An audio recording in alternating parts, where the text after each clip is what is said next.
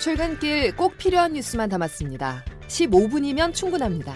CBS 김덕기의 아침 뉴스가 전해드리는 뉴스 속속.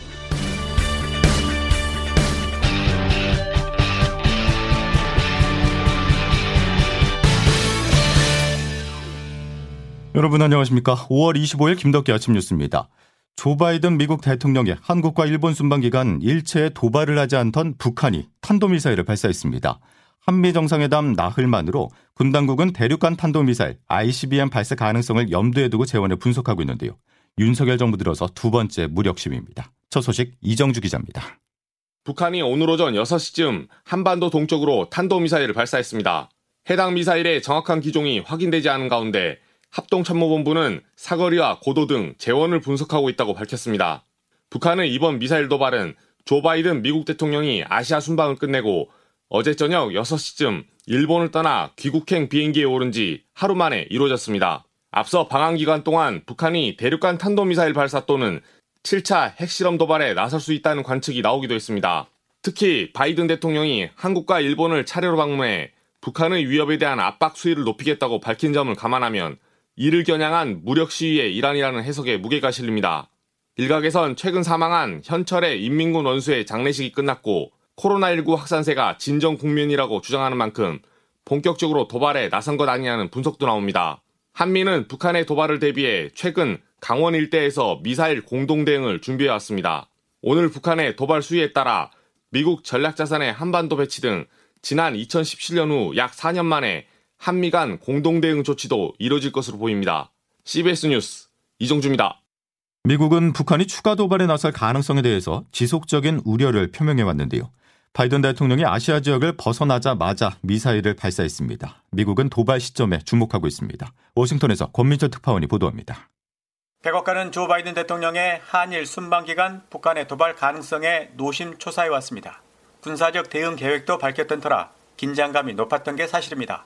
바이든 대통령은 우리 시간 어제 일본을 출발해 자정 무렵 앵커리지에 기착했습니다. 이어 새벽 3시 무렵 다시 앵커리지를 떠나 워싱턴으로 오고 있습니다. 엄밀히 말해 바이든 대통령이 미국 본토에 진입한 뒤에 북한이 도발한 셈입니다. 미국은 이 시점에 주목하고 있습니다. 특히 핵실험 준비까지 마친 터에 그보다 낮은 도발을 택한 점에 의미를 부여할 것으로 보입니다. 백악관은 최근 북한이 조지 부시 대통령 이래 모든 대통령 재임 기간 핵실험을 해왔다는 점을 강조했습니다. 바이든 재임 때도 핵실험 하겠지만 아직은 안 했다는 점을 애써 내비친 겁니다. 바이든 대통령은 어제 쿼드 정상회담 공동성명에서 북한 관련 내용도 실었습니다. 안보리 결의 의무 준수하고 도발 자제와 실질적 대화 참여를 촉구했습니다.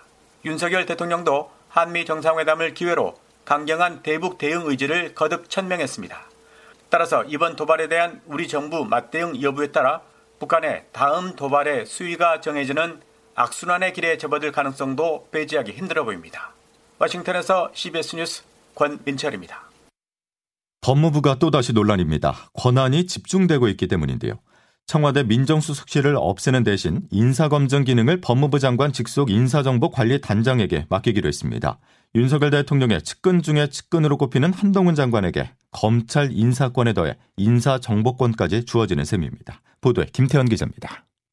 윤석열 대통령의 공약인 청와대 민정수석실 폐지에 따라 고위공직자 인사검증 기능이 법무부로 이관됩니다. 법무부는 공직자 인사검증을 맡는 인사정보관리단을 신설하는 내용의 관련 규정 개정안을 입법 예고했습니다.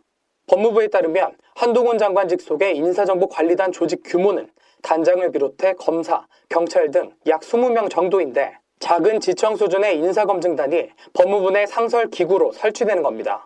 신설되는 인사정보관리단은 공직자의 사회 및 경제 분야 정보를 수집하고 관리하는 것이 주 임무입니다.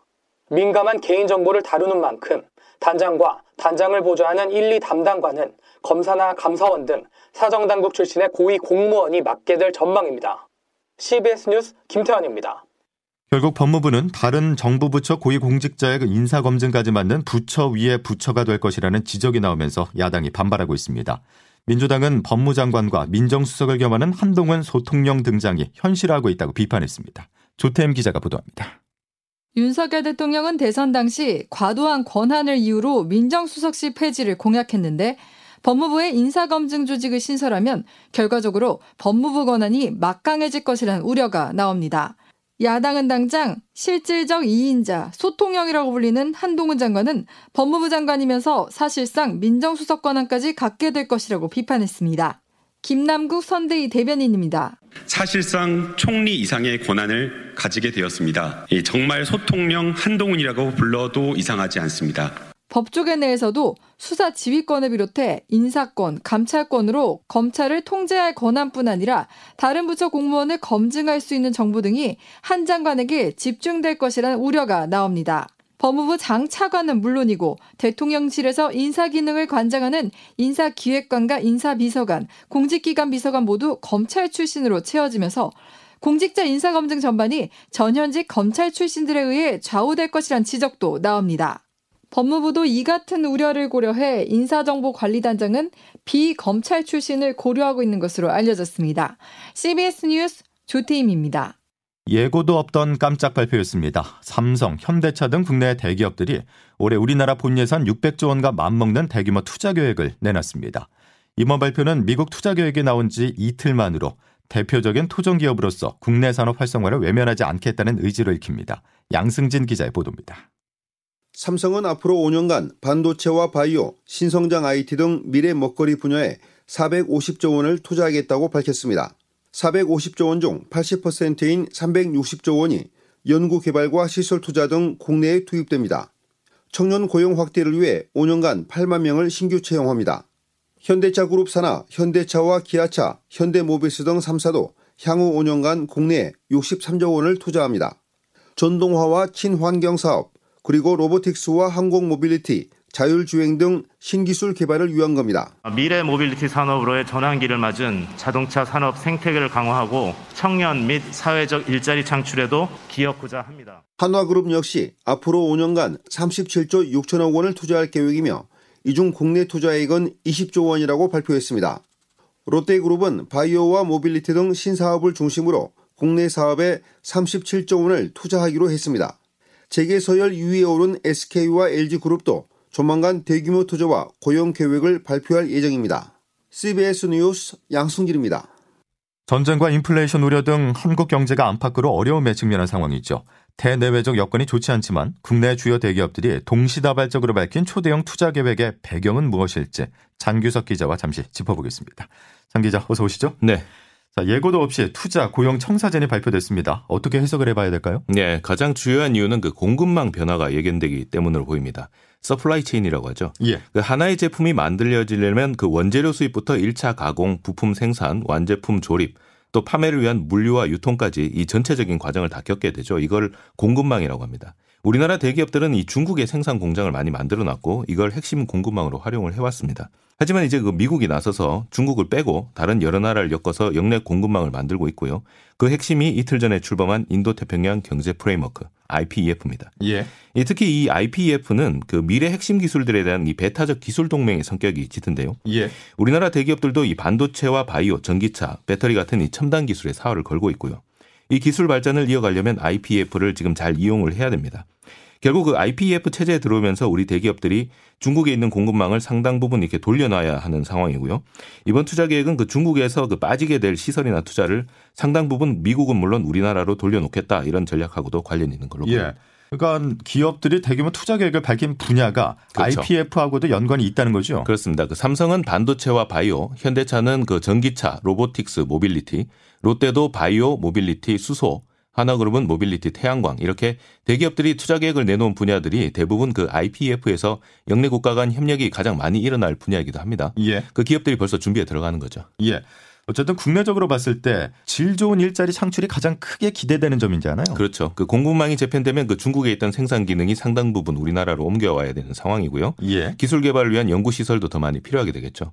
대기업 일자리들이 우리나라에 많이 생기면 질 좋은 일자리들이 많이 생기게 되겠죠. 하지만 그 세계 경제 상황이 지금 매우 불확실성이 크고요. 기업들이 내놓은 그 5년짜리 계획이 다 이루어질 수 있을지는 좀 지켜봐야 됩니다.